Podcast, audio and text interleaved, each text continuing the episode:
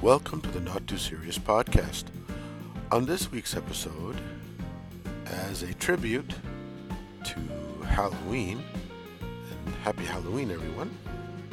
We hope you have a wonderful day.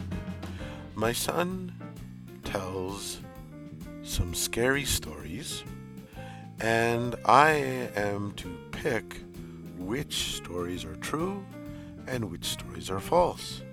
We also do a little bit of reminiscing about Halloween, Halloween's past, and we have a very nice chat. What has been your Halloween like in in the past years? And did you select the right story that was fake? We'd love to hear from you. Please send us an email to not too serious podcast at gmail.com. Please enjoy. Thank you. Okay, uh, today we're going to talk about some scary things.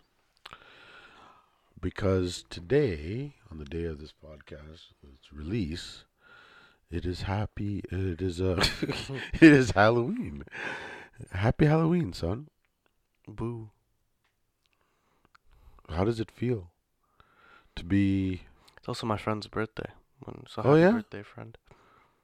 He was born on Halloween. Yes, he was. Wow, what a s- Very easy day to remember. yeah, yeah. It's a it was probably a scary surprise for the family. No, he's a good boy. Yeah, Yeah. It took you a while to defend him. Mm-mm. A bit of a long pause there. Mhm. So yeah, happy Halloween to everybody out there, and uh, we hope that. Uh, what Halloween is to those who are not. no, I'm in the middle of saying something to the podcast audience. I wanted to say a happy Halloween to everybody out there, to young and old, and for those that are young and intend to go out trick or treating, please, please, please be careful. And what you should do is go to the homes of people you know. And if That's you no do fun. go, if you do go to other homes of people you do not do not know, make sure you have a, a responsible adult with you when you do go. Okay. Um, I remember one of my fondest memories I have of Halloween is um, I was about six or seven years old. Mm. And in those days, uh, my parents lived in an apartment building. Mhm. Of course, and by proxy, I did too. Yeah. And so we never went house to house, but we went apartment to apartment, floor to floor. And I remember, I remember this one kid. Okay, now this is back in the seventies, so everyone was dressed up like seventies characters. Like Star Wars was the big thing. Mhm. You know, people. I had a Darth Vader mask. I remember I had a dark Darth Vader cape. you have a Um, lightsaber? uh, I don't remember if mm, mm, did I have a lightsaber. I don't remember if I did. I did. I did have a lightsaber, but not. I don't remember if I had it during Halloween. Anyway, so um, I remember we were going from floor to floor, and in those days, you know, my my parents never really took me to the, the apartments. Right? I mean, they just stayed in their own apartment. I said, go ahead, just be back. Yeah, it was a very loosey goosey thing back then. Yeah. Now it's very you have to be very careful. Mhm. Anyway, but all the apartment kids they would go from floor to floor, right? Mhm. And this one kid, I remember, he was dressed as um like a like a karate like a martial arts Something. yeah. And so I thought that, oh, this guy must be in good shape. And, you know, like, he was, he was probably maybe eight, nine years old. So he was a little older than me. He's a in shape eight year old. Well, maybe he was maybe 10, 12, maybe a little older. Okay. And, um, and, but he had a very, very, um, for a bag, most kids took like pillowcases or plastic bags or something, right? Yeah. His was like one of those, like Woolco Woolworth uh, paper bags, Yeah. but they were big. Okay, they were really big. They're not like like tiny. They were about maybe one and a half times the size of like a large bag, right? So it was big, right? And so I'm thinking, man, this guy's gonna carry a lot of candy. Mm-hmm. and so we st- we went from floor to floor, and I I saw him on a few floors because I mean it's common, right? Mm-hmm. And we were in a cluster of apartments, Mm-hmm. right? We had an A building, a B building, and a C building, Right. and we lived in the C building. Mm-hmm. And I started in the C. We went up all the floors. Then I got to the B building, which is the middle building. Mm-hmm. we were about up about halfway and i saw the kid again Mm-hmm. but this time the kid was he was kind of moving a little slower because his bag was getting heavy Yeah. right i said okay yeah okay well i passed him on the floor and i continued to go Mhm. on my merry way so got to the a building okay Mm-hmm. and got to the towards the top. I say, oh, okay, cool. You know, I didn't go to every apartment, but you know, I skipped a few floors, and because you know you don't want to go where it's too crowded, right? Right. So anyway, I got a full pillowcase worth of candy, and I was pretty proud of myself. And I saw the kid again, Yeah. okay, but he was going super slow, and we were about on like I was passing him, like he was coming up, I was going down, Yeah. okay, and one kid yelled to the other, "Hey, man, that's a lot of candy." Mm-hmm. and and then all I heard him say, "No!" And then the bag, that huge bag, was ripped. ripped, Oh. and now all that candy, people are like flooding the stairs because it's like it's raining candy Yeah, yeah, because we're below him, and all this candy is falling. falling. So, so I'm getting scared because people are like going, oh, they're like diving here and there. I, this is too dangerous. I rather than I, I think I got one tootsie roll from all of that. Uh, the worst candy. Yeah, but still, I got one. I Got one piece. One, is- one is something. I hate Tootsie Rolls. I don't hate them. I hate Tootsie Rolls. Why? I hate Tootsie Rolls. I just hate them. But okay, give me a reason. What's wrong with a tootsie roll? They're like nice hard candy. It tastes like medicine. No, it doesn't. Yeah, it does. No. Have you even had a tootsie roll? Have you ever had a Tootsie Roll? Yes, many times. Yeah, I guess that one time where you got it. Interesting. Poor kid. Yeah, I felt sorry for the kid. But anyway, those are the hazards. I mean, why are you taking a paper bag? Yeah, yeah, That made no sense. yeah, yeah. But I also remember, I also remember, this was back in the time when when you were going from house to house, mm-hmm. and I took you a pillow sack. you took a pillowcase, and Sack. Say it. Say it right. we were going in neighborhoods, and you wanted to continue with your. I thought that going maybe three or four streets was enough, but you wanted to continue. No, I was getting candy, man. Yeah, you were getting I was lots a of candy. hustler. Yeah, I'll give you that. But then you were like getting so excited, but now the bag is getting heavy for you, and you couldn't carry it. You'd you'd walk, go up the driveway, and you'd literally fall over Yeah. because it was too heavy. Mhm. And I remember one adult, like, because the adults were on the sidewalk, right, while the Mhm. kids were going up. So one adult said to me, "I think it's time for. Uh, it's a good sign for him to go home now." And I said, "I said, yep, yep. I think he's had his fill, Mhm. literally." Mhm. And uh, so I think that was maybe your last house or maybe second last house, Mhm. and then uh, we went home. So I used to hate how uh you guys used to. I wanted a Spider Man, but I used to hate how you guys used to take like the holes. Like you used to make nose holes for Spider Man. just so you could breathe, I and we still didn't. And we breathe. didn't make it. No, you made it. No, no, It wasn't there originally. Uh, maybe your mother may have, but it wasn't me. I know you didn't do it, but she did it, and it made me so mad. Well, I was like, "Why Spider Man doesn't have holes in his mask?" easy to make someone breathe, right? Like in the Darth Vader mask that I wore, there were holes in the in the uh, in the eyes, of course, and then there's a couple of holes for the nose so a person can breathe. No, it's not how it should be. Well, I mean, it's okay. But anyway, I have some fond memories. You know, Halloween. Also, I remember in in elementary school, like grade two, three, they'd have like little miniature parades. Yeah.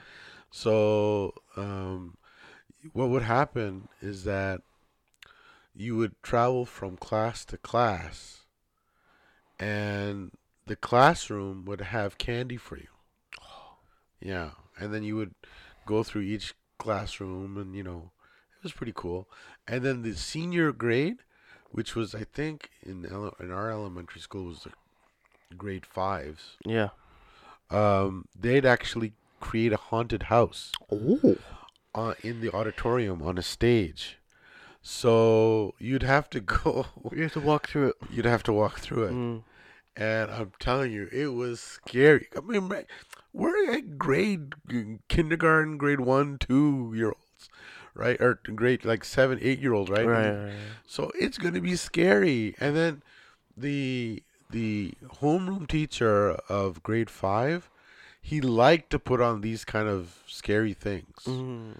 So he actually hired like mummies and and Dracula and you know all sorts of pretty cool things. I mean, it was enough to you know scare you, but even the teachers would go through. Yeah. yeah, yeah. So that was fun. And then at the end of the at the end of the Halloween, then the teachers would um, have like a scary movie in the auditorium, and Was it that scary? I don't remember. Honestly, I don't remember the name of the movie that we saw, but we did see a scary movie, and um, they gave us like pink popcorn. I remember. Oh, Yeah, it was. It wasn't your regular popcorn. it was Like pink. pink popcorn. Yeah. Interesting. Yeah, it was sweet. So, anyway, so those are kind of my memories of Yeah. Halloween. Yeah, what are your favorite memories? Don't really have much. Didn't really celebrate it when I was a kid. Yeah. Yeah. Okay, fair enough. Okay, let's move on. Mhm. I thought that uh, a couple of Halloween stories would get your juices going, but I Of guess course, not. of course, of course. Uh, okay, so you're gonna tell. Yes. Okay. Let me let me give a warning to the children. Okay. This is enough. Okay, go to sleep now. Because some of these stories get a little scary, a Well, you little can't. graphic. Ooh. Ooh, yeah. Uh, Um, does it have to be this graphic? has to be graphic. It's Halloween. This is this is for mommy and daddy. Kids, go go to sleep now. Kids, uh, how old? Under the age of thirteen. No, come on. I'm serious. Your cousins saw Dark Knight, and that, and they were like 10, 11 years old. Uh, maybe he could watch it. He's thirteen. He can watch it. Or he's turning thirteen. He's close enough. Okay, well, anyway. The other one can't watch it. Listen to this. I mean, Okay, well, anyway. if I uh, find out you listen to this other one, you're talking about my nephews, your yes, cousins. yes, yes, I will do something to you. Okay, don't don't listen. Uh, okay. So hopefully it's not going to be too scary, but uh, if there's a warning disclaimer. Hopefully it won't be too bad. Yeah. Okay. Ready? Mhm. So I'm gonna present you three stories, Yep. and at the end, after I've presented them all, Mm-hmm. I need you to tell me which one you think is the fictional story. Okay. Okay. So you're making one up. I'm not making one up, but this is just a like a famous like legend, not a necessarily a true story. Hmm. Two are true But, stories. le- le- but legends can be. I mean, it could be a true legend. it's a fake. I'm letting you know it's a fictional. So are you making up this story? I am not making up this story. So then it's. This is a popular story. That's I know you. fake. That's not real. Okay. Like Halloween. Like Michael Myers. I don't know what you mean by that. Like Saw. Like they're not true stories. Fictitious. Fictitious. Okay. Okay. But they're not my stories. Okay. Okay? First story. Mm-hmm. It's a girl. Forget it, the name off the top of my head, but uh this is a girl. And her Right entire away, no, this is fiction. Okay. Her entire life okay. she used to go into this forest by her house.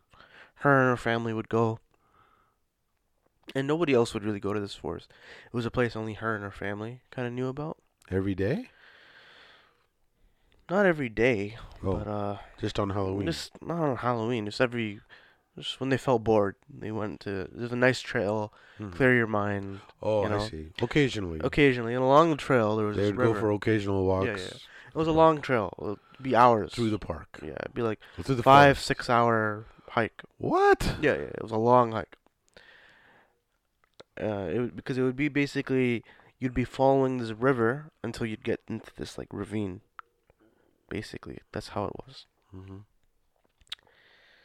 So because of how familiar she was and her family was, all she had to say to her family is, "Hey, I'm going to the place." They'd know. She'd go for a few hours. She'd come back. That's how it was. I thought you said that she would go with her family. sometimes she'd go with the family. Sometimes she'd go by herself. Oh, I see.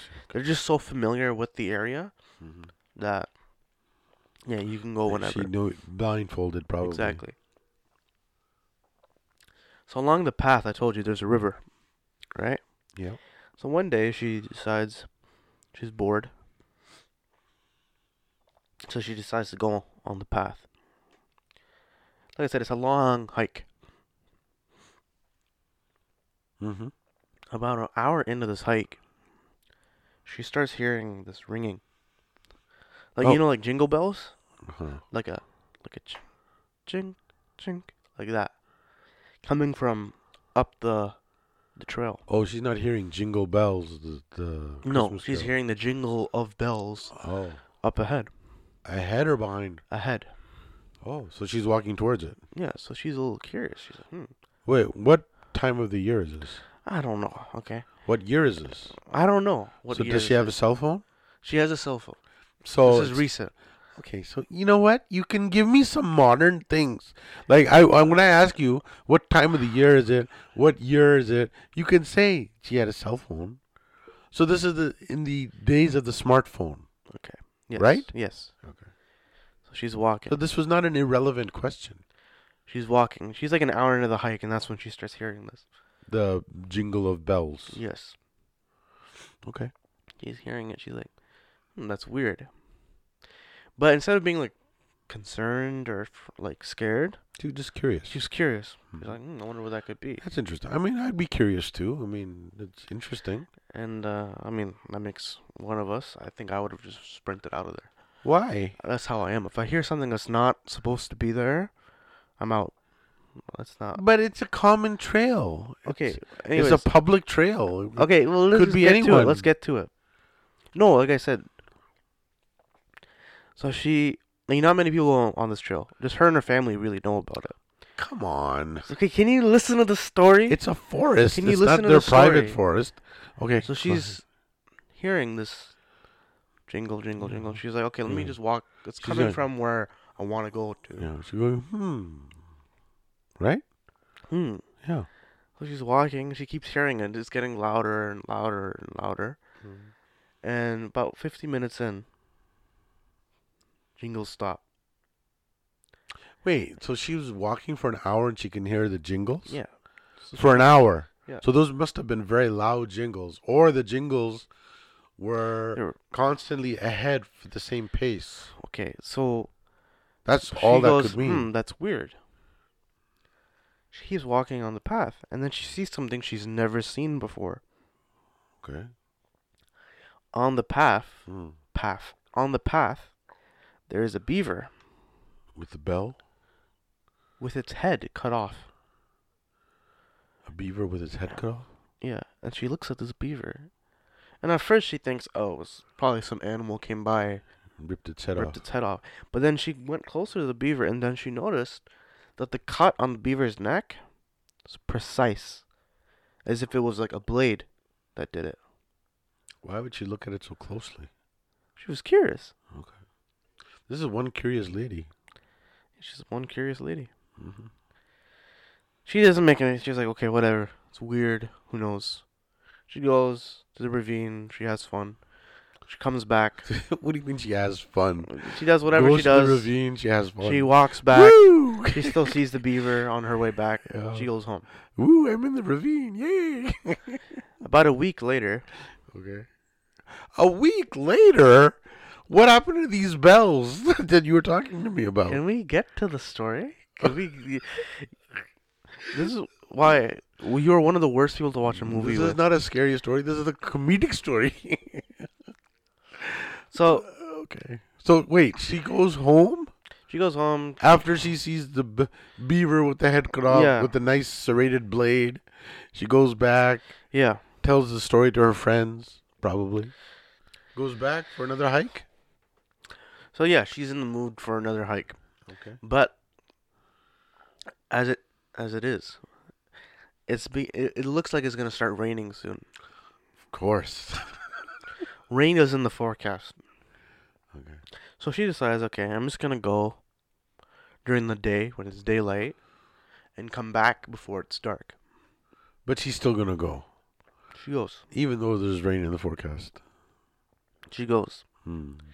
Very wise decision. Yeah, of course. As she's walking down the trail, Hmm. she goes to the same spot, you know, where the beaver she found the beaver. Oh, she and it's wanted still, to see the beaver and again. it's still there. wanted to pay her respects to it. Yeah, yeah, yeah. The headless beaver. Headless beaver. so she looks at the beaver. It's still there. Really, it's still beginning there. it's beginning to rot away a little bit, right? yeah. No animal decided to feast on it or anything. No. Okay.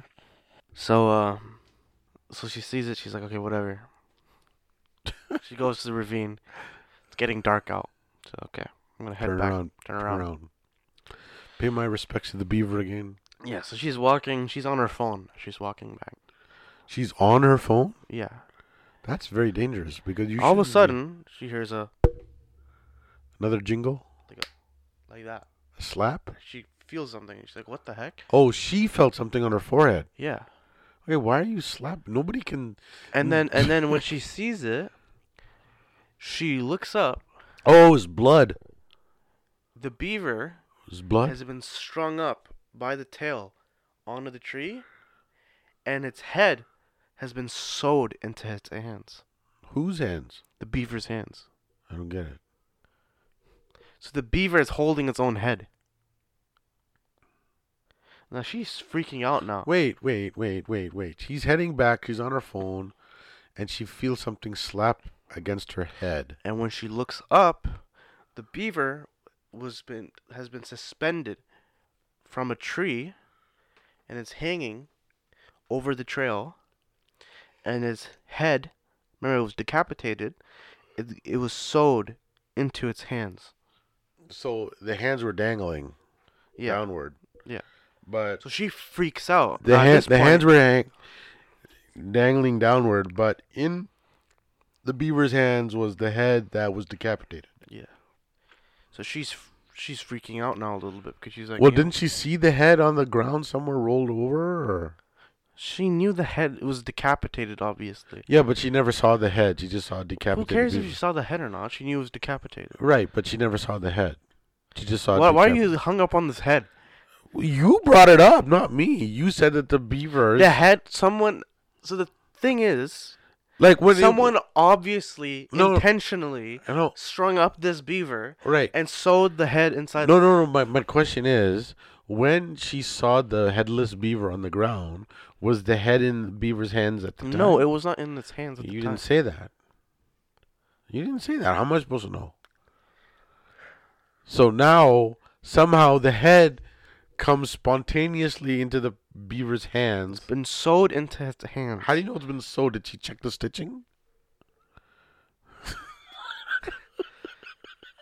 Telling you a story Okay, okay, keep going. is one of the most frustrating things I know, I know. in I- life. But how do you know it's sewed though? It's sewed in its hands. Okay, okay. She's freaking out. She's like, "What the heck? I wasn't here. I was only here like an hour ago tops." And somebody within the hour has done this, Yeah, right? yeah, So she's freaking out. yeah. And she notices on the ground hmm the like grubs and flies are still on the ground where the beaver was, which means Somebody picked it up. somebody did this recently. Yeah, had to. All of a sudden, she hears the jingle of the bells.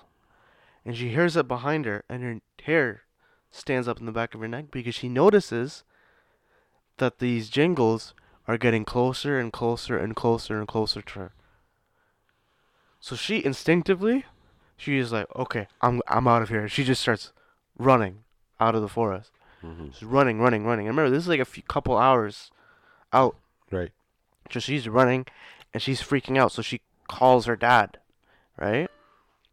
She calls her dad. You know how women are when like parents like, "Oh." Ah. yeah, yeah. I will say that because No, you know no, them- no, no, no.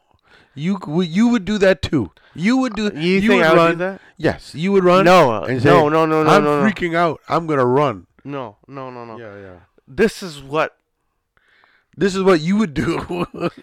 I would Forget run. about some I would kid. run. You would run too, so why are you saying you know girl? That's because I haven't finished my sentence. Okay, okay, keep going. I haven't finished my sentence. okay, okay, keep finishing. Finish. oh my finish. goodness. Let me finish my sentence. Mm.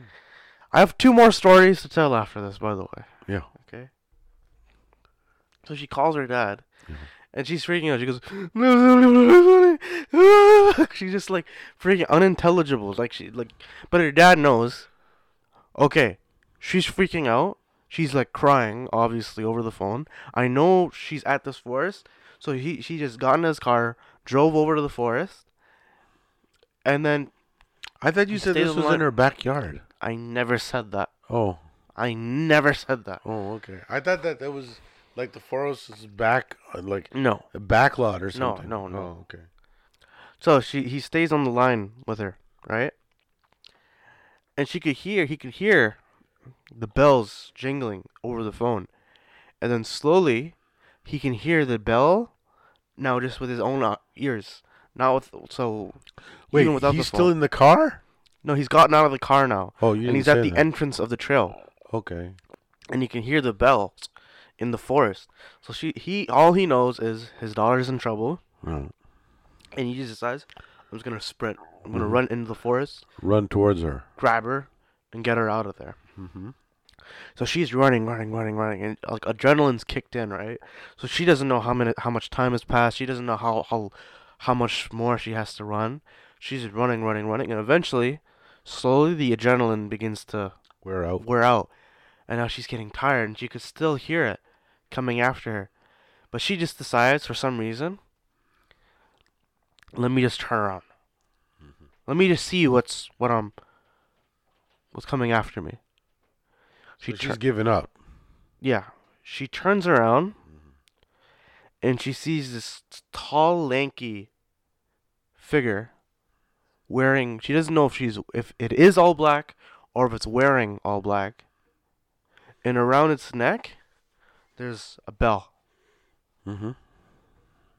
and she can't make out any facial features. But that freaked her out so much Mm-hmm. that she just got her second second Wind? wind, and she just started like, okay, this thing is going to kill me, so I'm just gonna just get out of here. So she runs, runs, runs, runs, runs, runs, runs, and eventually, again, the adrenaline is beginning to wear off. She's beginning to see like black, like she's l- complete exhaustion. Isn't it dark already by now? By now, it's getting dark. It's like sun, sun's like golden hour, like Mm. So she's running and she's getting tired and she's about to just give up. And all of a sudden her dad comes out of nowhere, scoops her scoops her up and just sprints the rest of the way until they get out of there. How old is this girl? She's like 16. And they get out of there. And they're both in the car. They're exhausted. They're crying. Crying. They're crying because they're traumatized. You wouldn't be traumatized after that? I'd be traumatized. I don't think I'd be crying. and and both of them are just like and uh, the dad just said i heard the bells and she's like i know i know the, like for some reason they were just hoo- hooked onto these bells as if like whatever was out there that the bells that's that's what this this thing is and later they called police and the police they went and they checked it out Didn't see anything didn't see anything or hear anything. they said, oh, maybe it was just some crazy guy that was in the forest and he thought you were on his territory and he tried chasing you out of there, something like that. But she's like, no, some something about that was just so off.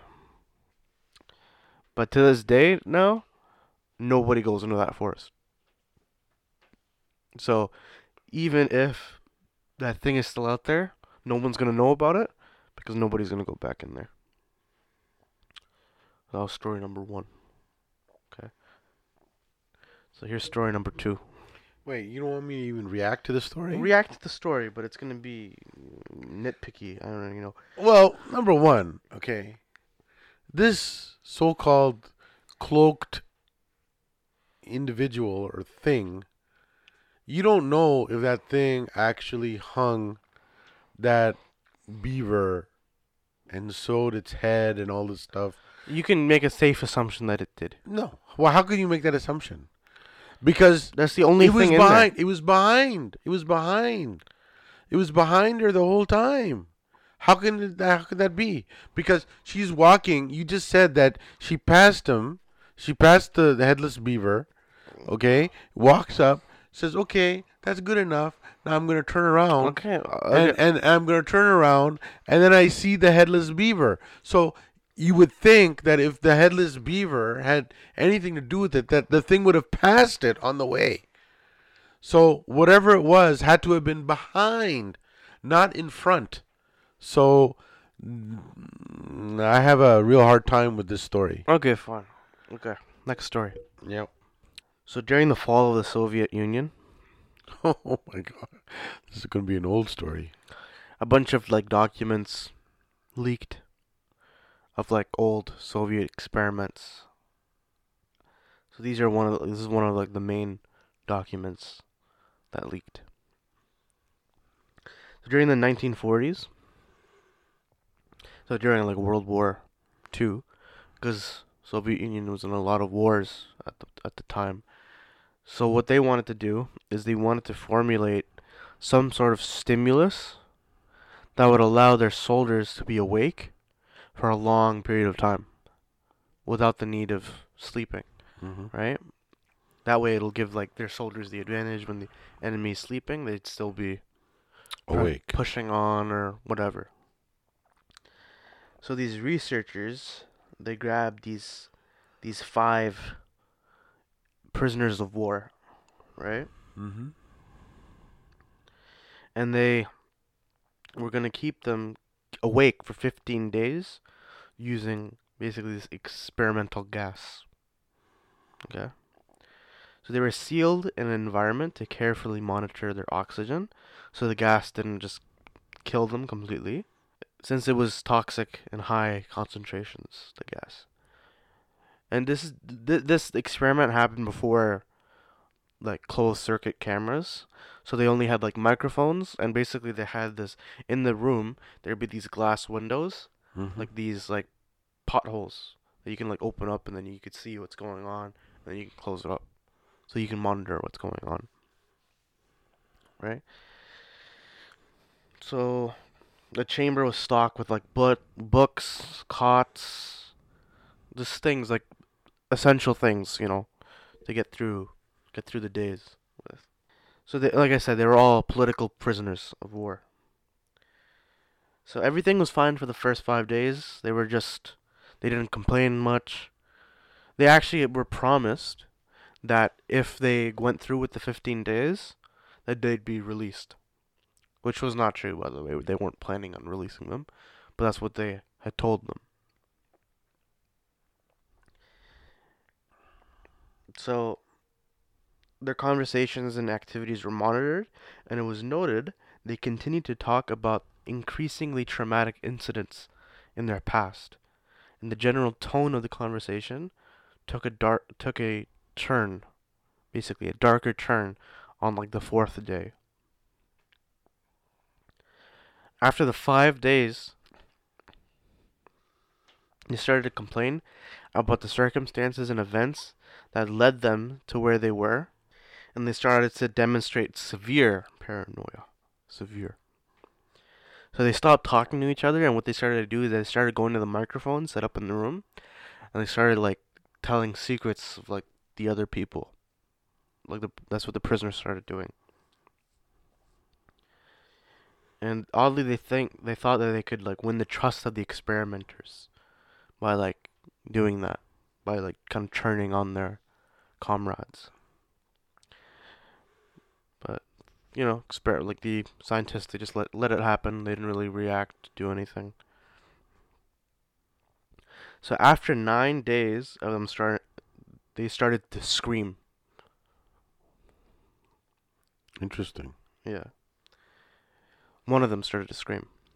And he ran the length of the chambers, kept running around, screaming, screaming, screaming for three hours straight until like he couldn't scream anymore. And they found out that he basically ripped, like he destroyed his vocal cords.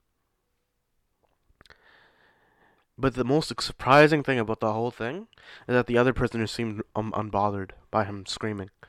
Like imagine if you lived in like a apartment and next door the guy just kept screaming, screaming. And you weren't bothered by it? Yeah, like you just like going about your like, day. This is normal. This is normal. You didn't really care. You just kind of were your own There thing. goes Crazy Joe or something. Yeah. So they continued whispering to the microphones until the second captive started screaming. And the other non-screaming captives, what they did is that they ripped the books apart, and they started pasting it against, like you know, remember the windows I told you that the scientists could like look through. They started pasting it over the windows, So they couldn't. so look they couldn't look inside. Mhm. And th- after that, the screaming stopped. After they taped it up. They taped up, the screaming stopped. And so did the whispering. Nobody whispered anymore. So everything was just quiet Mm-hmm. at this point. Three more days passed, and the researchers checked the microphones hourly to make sure they were still working, since they thought it impossible that no sound could be coming with five people inside. Right? Behind that thing. Yeah. So they thought, okay, maybe there's something wrong with the microphones because we can't hear anything. Right? Mhm. So maybe they were like thinking, did they die? Like, what happened? But they looked at the oxygen levels, And they were all normal. and they're all like, it, it all pointed to the fact that they were all alive. In fact, they, it, like they, the oxygen levels used was of five people doing like heavy exercise. Oh. So on the morning of the 14th day, the researchers did something they said that they would not do to get a reaction from the captives. They used the intercom. They had an intercom, like a two-way thing system, Hmm. inside the chamber, hoping to provoke a response from the captives. Like they were scared that they were like dead or, you know, brain dead or something like that. Mhm. So over the announcements, they said, "We are opening the chamber to test the microphones. Step away from the door and lie flat on the floor, or you will be shot. Compliance will earn one of you your immediate freedom." Wow. Yeah. And all they heard was one calm response, saying, "We no longer want to be freed." That's the story. So, so the debate broke out between the researchers and military for- forces because they weren't able to provoke any more response with the intercom, right? So they kept trying to do that again, but nothing. It was silence. So they were like, you know what? We have to check what's going on inside. Okay. So the chamber was flushed with the stimulant gas and filled with fresh air. And immediately, three voices started like ringing in through the microphones. Like, like if they were pleading for their lives, they're screaming, like, "Don't turn off the gas." That's what they're screaming through the Mm. microphones. So the chamber was open, and soldier, soldiers sent in to retrieve the test subjects and they began they began to scream louder than ever, and so did the soldiers at what they saw. So only four of the five subjects were alive. Okay, Mm-hmm. but the food rations that they had for the last five days untouched. What they found out is that these people were eating parts of themselves. Parts of themselves. Yes. Parts of their like their leg, parts of their arms, parts of like their rib cage.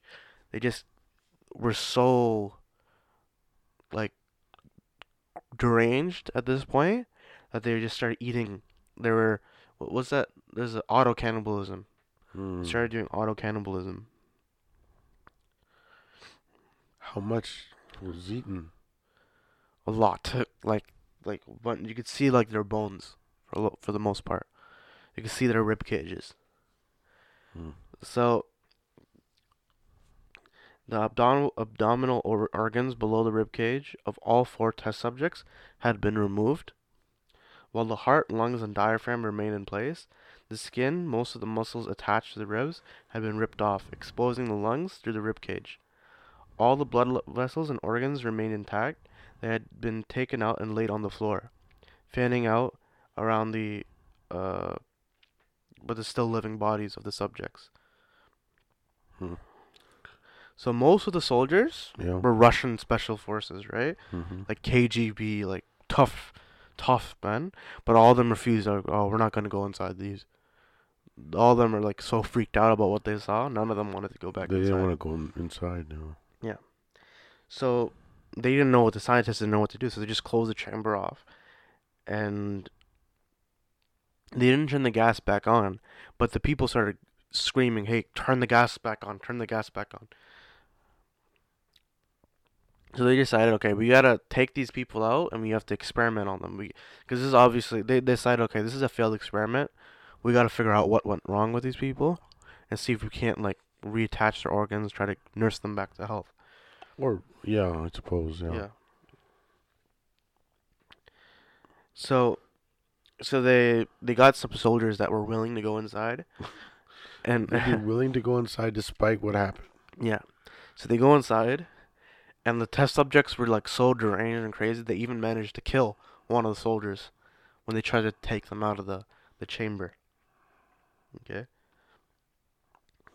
They Well- didn't get killed themselves, but they killed another Well, soldier. one of them did get killed in the whole. Uh, what's it called? The whole thing. So there's only three test subjects left. Mm-hmm. So they tried the, the the researchers tried to sedate him, but it was like he was resistant, completely resistant to it. So he was injected with more than ten times the human dose of morphine, and he still fought fought it. Like he still could like like work through it like nothing. Work through the morphine. Yeah, That's quite a lot of adrenaline. Yeah. Then. so he eventually he just he eventually started bleeding out and that's how he just died basically Mm. during that whole struggle he he died basically the the, The the prisoner died. yeah that, that's how the, the that one prisoner Mhm. died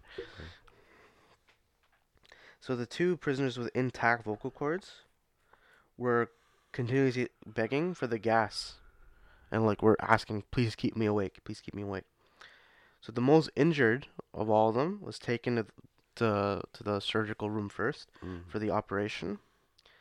And in the process of preparing the subject to have his organs placed back within his body, it was found that he was effectively immune to the sedative that they gave him to prepare him for the surgery. So he fought furiously against his restraints when the anesthesia was brought up under him, so they had to just operate without any anesthesia. And he was calm about that. He didn't really care. He just kind of let it happen Mhm. eventually they tried okay we're gonna put a lot more anesthesia with him so they put it in again and he died within like two seconds He died. died within two seconds as soon as he went through a surgery okay but then when they tried to put more anesthesia he died Mhm. so the second survivor this is the guy that started screaming in the beginning right? Those vocal cords were completely destroyed. And he only reacted by like shaking his head. And he shook his head violently when he was when the when he saw the anesthetic. But he shook his head yes when they when they decided okay no anesthesia for this guy. So they had like a six hour procedure replacing his organs and covering him up with like more skin. That and like uh the surgeon he repeatedly stated that it should be medically impossible for the patient to still be alive but he still was. One nurse her testimony was when she was assisting the surgery that she saw the patient curl his face into a smile anytime he made eye contact with her. That was a signal that uh, to the nurse. Yeah. Oh, So, yeah. That's the story of the Soviet sleep experiment. that kind of sounds a little more realistic to me. Mhm. Um, What were you saying about that last story? well, I, I I was saying that I think it sounds a little more realistic than the first one because it's Russia and Russian people did do all kinds of experiments. Yeah. And in fact, During wartime experiments. During war, wartime experience, sure, and also, um, uh, there's a movie called um, "Men Who Stare at Goats," Mm. and there, the American government at the time was staying up on top of the Russia, uh, like during the Cold War. hmm um, because they believed that Russia was bombarding them with negative energy. hmm And so they had hired, the American government had hired some kind of new age, kind of experimental kind of uh,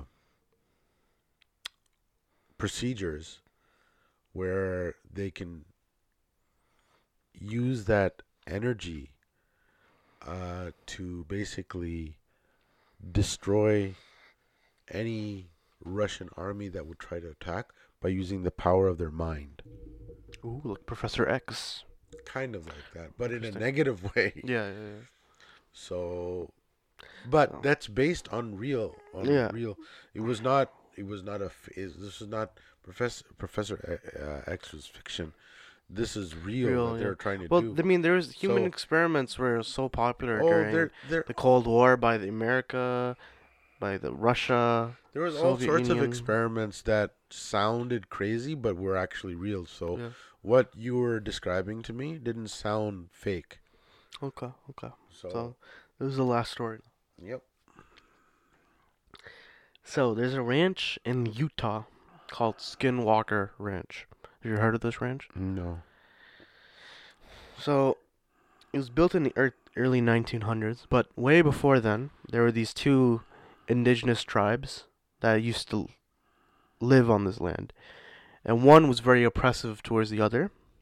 So the other tribe that was being oppressed gave that tribe the Skinwalker curse, which is basically these witches come to the and walk the land and they basically wear the skin of like these predatory animals. And they kind of curse the land In Utah. In Utah. What predatory animals are there in Utah? Wolves, bears, Oh, okay. several things. Okay, so in 1994, the Sherman family buy this ranch for way below market price because it was previously abandoned and it was just perfect for them. They breed cattle, so this was the perfect place for doing that. And they were excited, but they were so excited they brushed off pretty some pretty interesting red flags about the property. For instance, in the house, every window had a deadbolt on it. Every single window. And at the front and back of the house, there were these big wooden pikes that had these chains attached to them, as if like guard dogs were attached to these chains, like multiple guard dogs. But they were just so happy to be there. They were just like, you know what? Who knows? Maybe those previous, you know, this is kind of like a remote area. Maybe they were just paranoid. Or maybe very eccentric. Exactly. So on moving day, the family had a bunch of people, like extended family, uh, friends over, and they were like loading things from the truck into the house. And as they're doing this, the patriarch of the family, his name is Terry, he notices way off in the distance of the ranch there's this this forest, okay, and ar- along the tree line of the forest, he sees this huge wolf. And this wolf is starting to walk towards the family.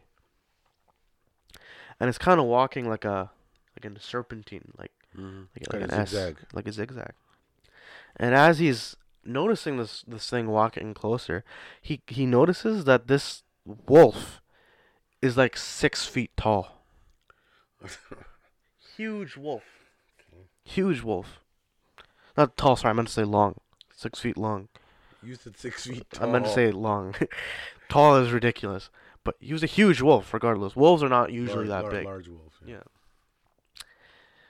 But for some reason, like him and his family, they're not.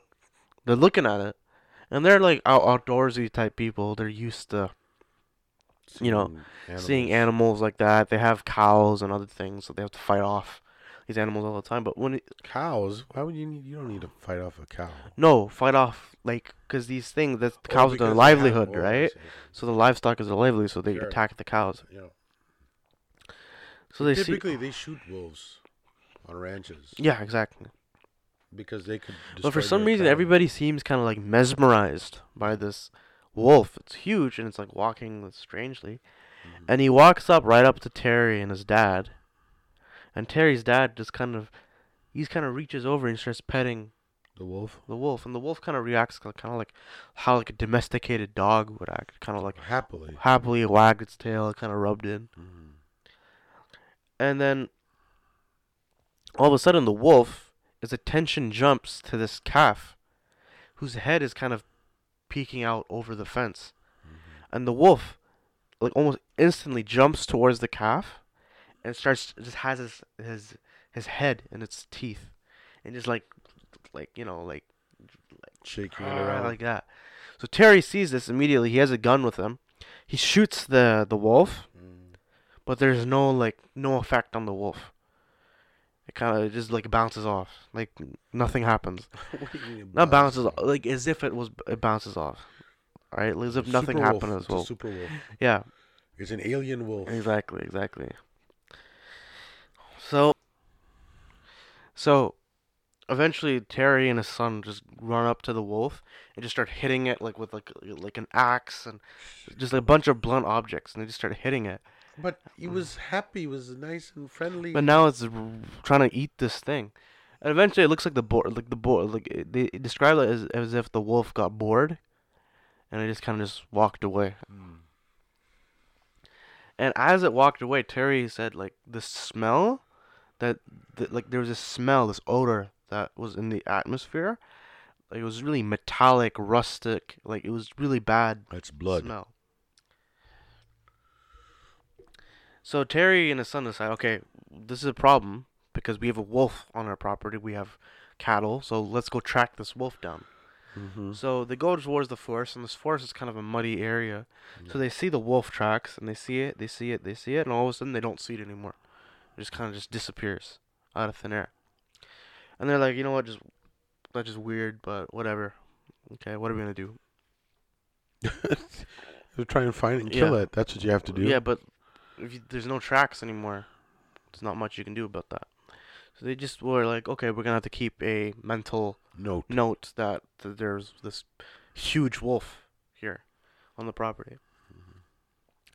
So as the days go by, they start like noticing weird things happen, happening. One of the weird things that that that's happening is Terry, right? He's making. He has this huge drill, like it drills into the ground. It's like a seventy pound drill, so he could put like these stakes So into the it's an auger. It's an auger. Yeah, an auger. So he could put these like big stakes into the ground so he can make like a fencing. Mm-hmm. And he's doing it and he's like drilling all these holes. Then he decides to go inside to grab like a bottle of water. Goes inside, comes back. Drill's gone. He's like, what the heck? Well, maybe his son took it. So he goes to his son. He goes, Have you seen my drill? No. Rest of the family, have you seen my drill? No. He's like, What the heck? The drill can't just get up and walk away. But he's like, Okay, well, he, he decides to do like he works in some other part of the house, and then the next day, him and his son decide, okay, let's go see if we can't find that wolf. So they go back into the forest to try to find that wolf, and then all all of a sudden he like he's like looking into the trees, and in a sixty foot tree Is the on, auger? is the auger just sitting in the tree, and they're like, How the heck did this get in the tree? Uh, They're they're confused, obviously. Another thing that happened was Terry. He noticed him and his family noticed that these headlights kept showing up at night. So you, at first they were thinking, oh, maybe somebody gets lost here. This, who knows? But then as it started happening more and more as the nights went on, Terry started thinking maybe there's people here illegally hunting on our property. Mm-hmm. So he was kind of irritated and he kind of gets out of the house and he starts like jogging up towards these headlights. And as he's jogging towards these headlights, he's realizing there's no sound being made by these headlights. If there's a car there, then you're going to hear the engine or something like that, right? Or if there's people there, you're going to hear people. These are just glowing lights. Just glowing lights, No sound. no sound. And he's like, what the heck? And he starts coming closer, closer, closer. And the lights start retreating into the forest again. Not again, but they start retreating into the forest. And then eventually, the lights just kind of fly away. And then he's hmm. like, UFO. and it freaked him out. And he was like, okay, I'm running back into the house.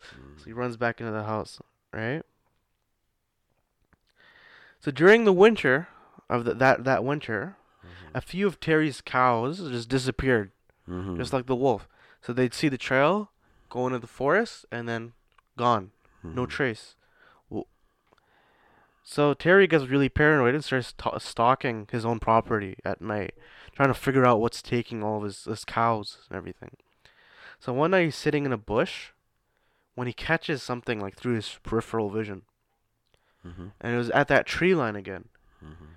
and he sees this object kind of hovering around the trees.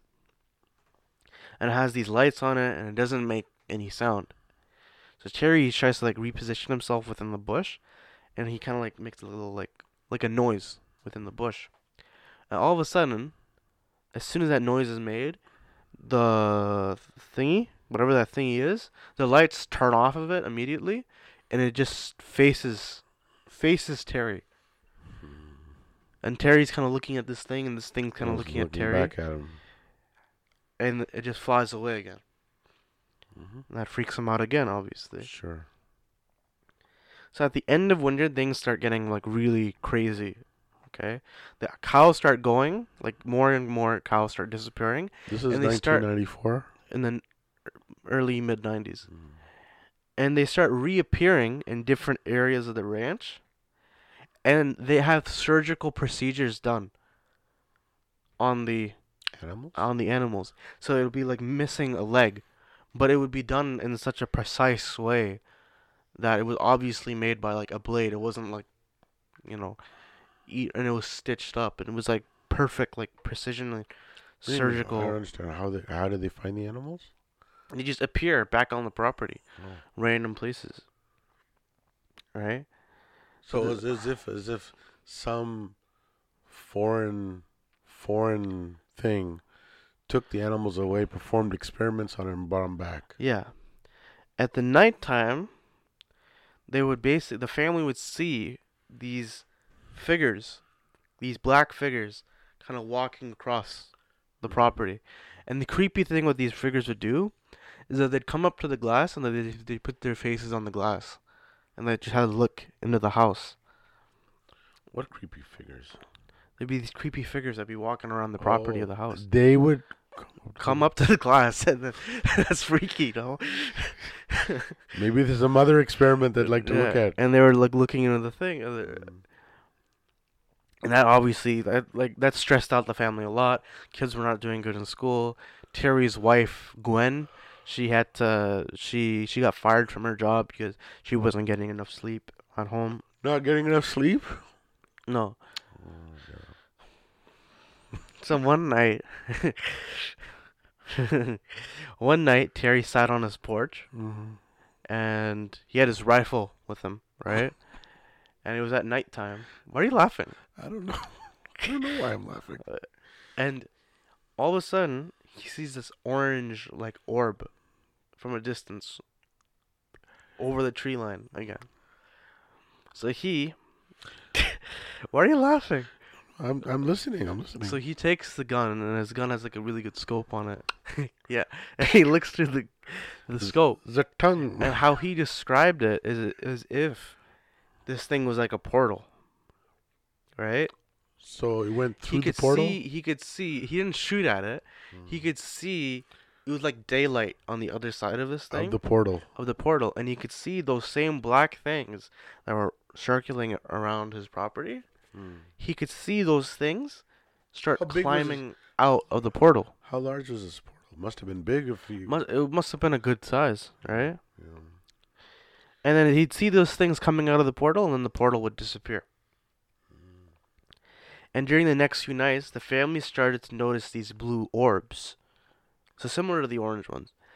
But they described this all the whole, everybody in the family described it as the worst things to happen at the ranch. And when you have like these creatures walking around, and putting their, their faces on the glass, that's a statement, right? Mhm.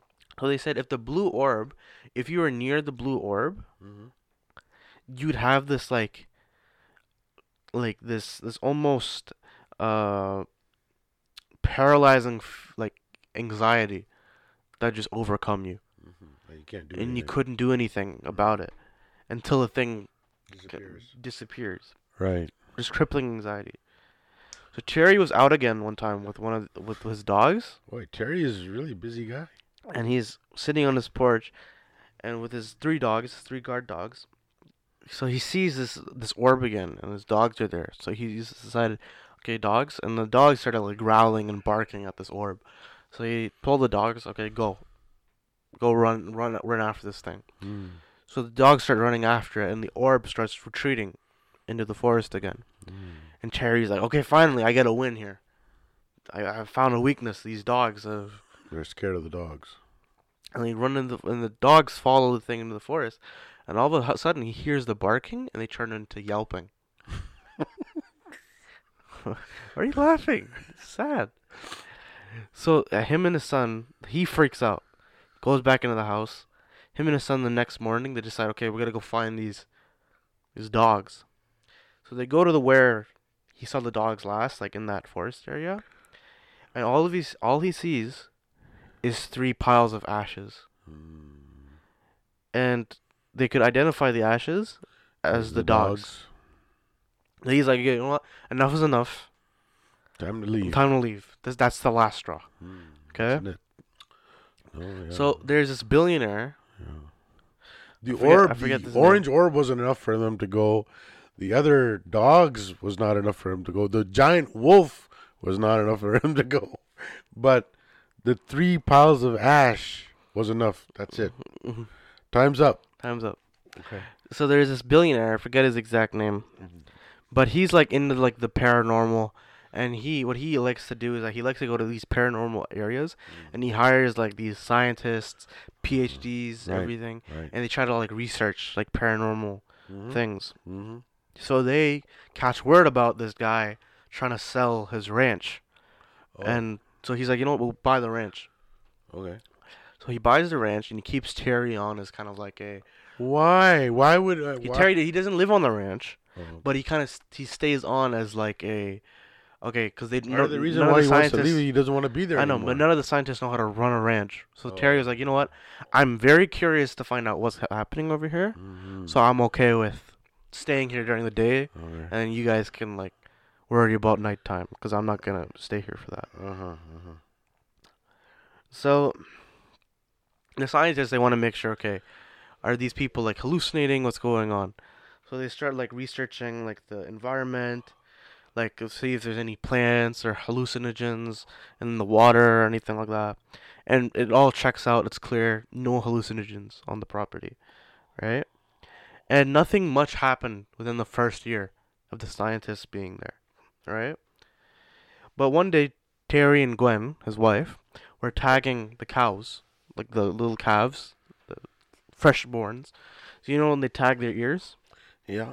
They're tagging their ears. They're doing it for about like 40 minutes until the dogs start barking. Okay?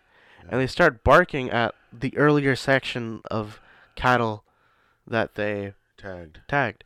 So Terry goes and he checks out what they're barking at, and one of the calves that he had just tagged was decapitated with its legs just hanging there and the rest of the body gone. Mm. And he was only with that calf just 40 minutes ago. And the Mhm. ear of this calf is also gone. well, if the head is gone, how? You, The head is not gone. you said that they, The head was there, the legs were there, the rest of it was gone. So like the body was gone, the tail was gone, the neck was gone.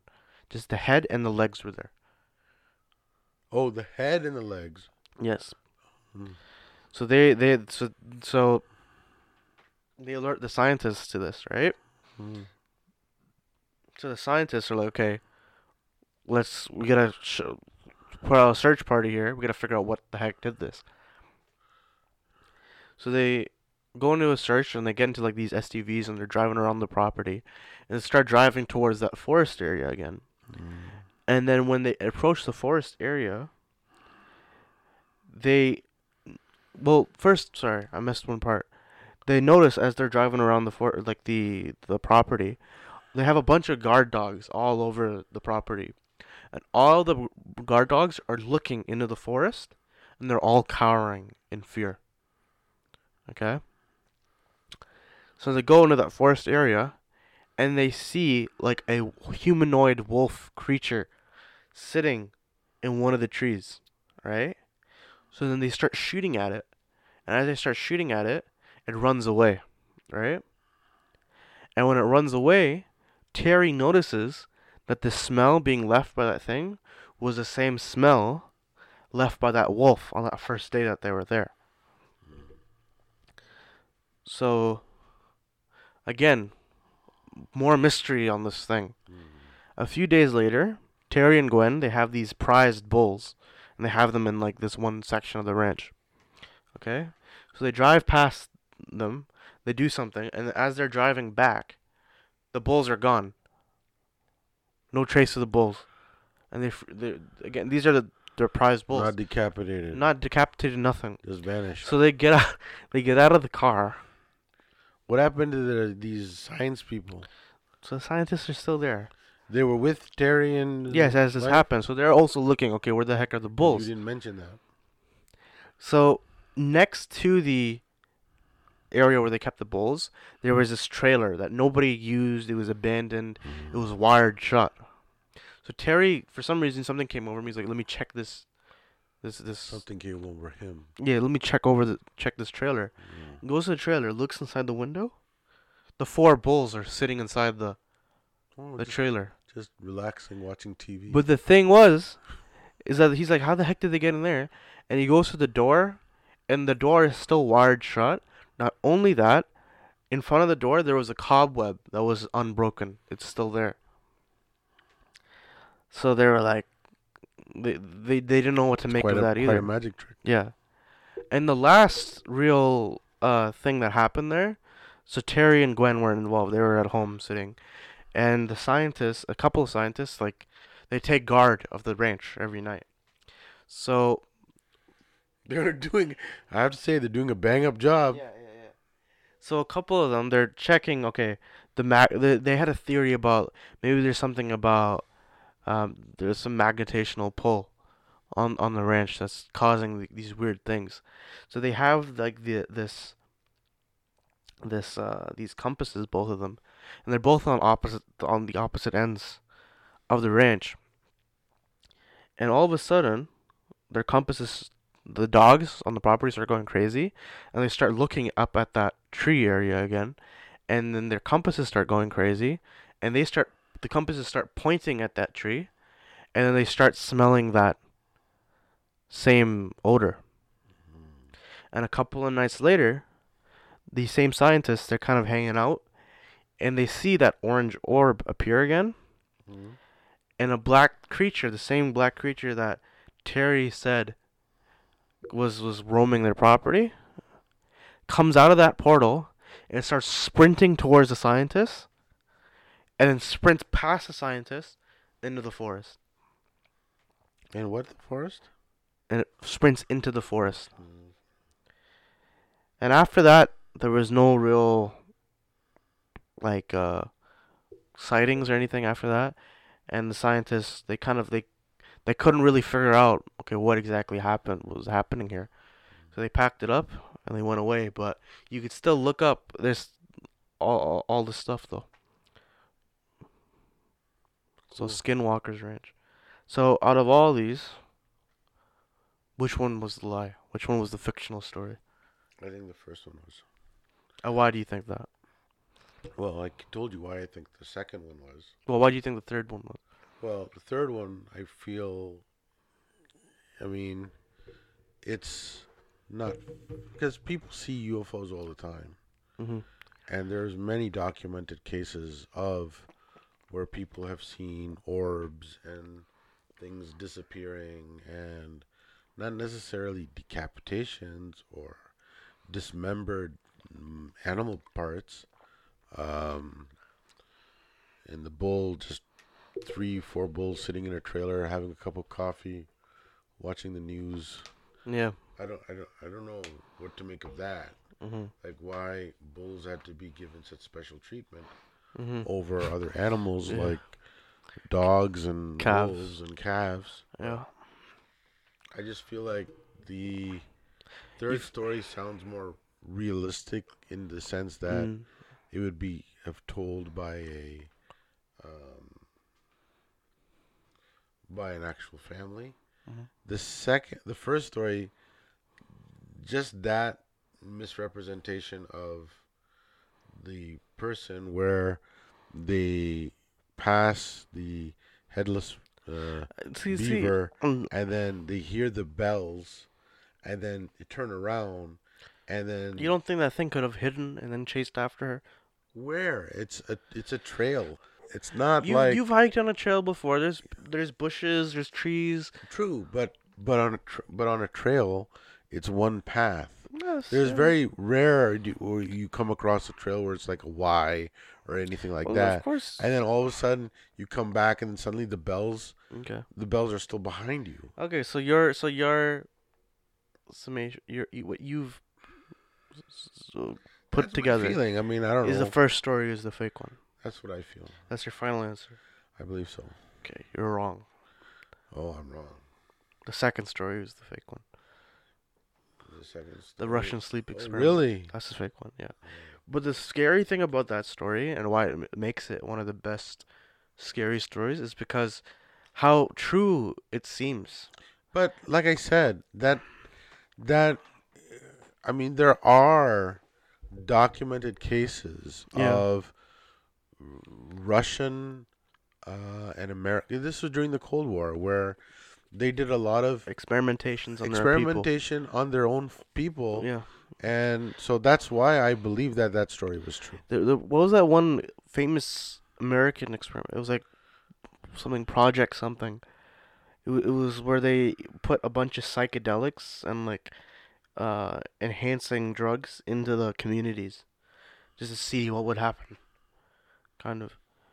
It was like Project. Alpha, I forget what it's called, but, but but but it's not it's not unusual. That's why I'm saying that that that That's that's, why. why that's why I thought Yeah. that was a true story. yeah, yeah. Uh, the f- the first one.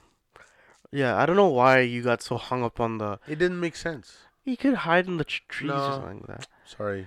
And also, you don't know what creature If it was is. a, if it was yeah, and then I mean, how do you link that cloaked individual with the bell to a dead raccoon? It didn't kill anybody outside or anything outs outside presumably this this beaver. I mean, and the last story, that. Last story, there's actually a documentary was being made about it. Yeah, I currently. believe I, I believe that. Yeah. I believe that.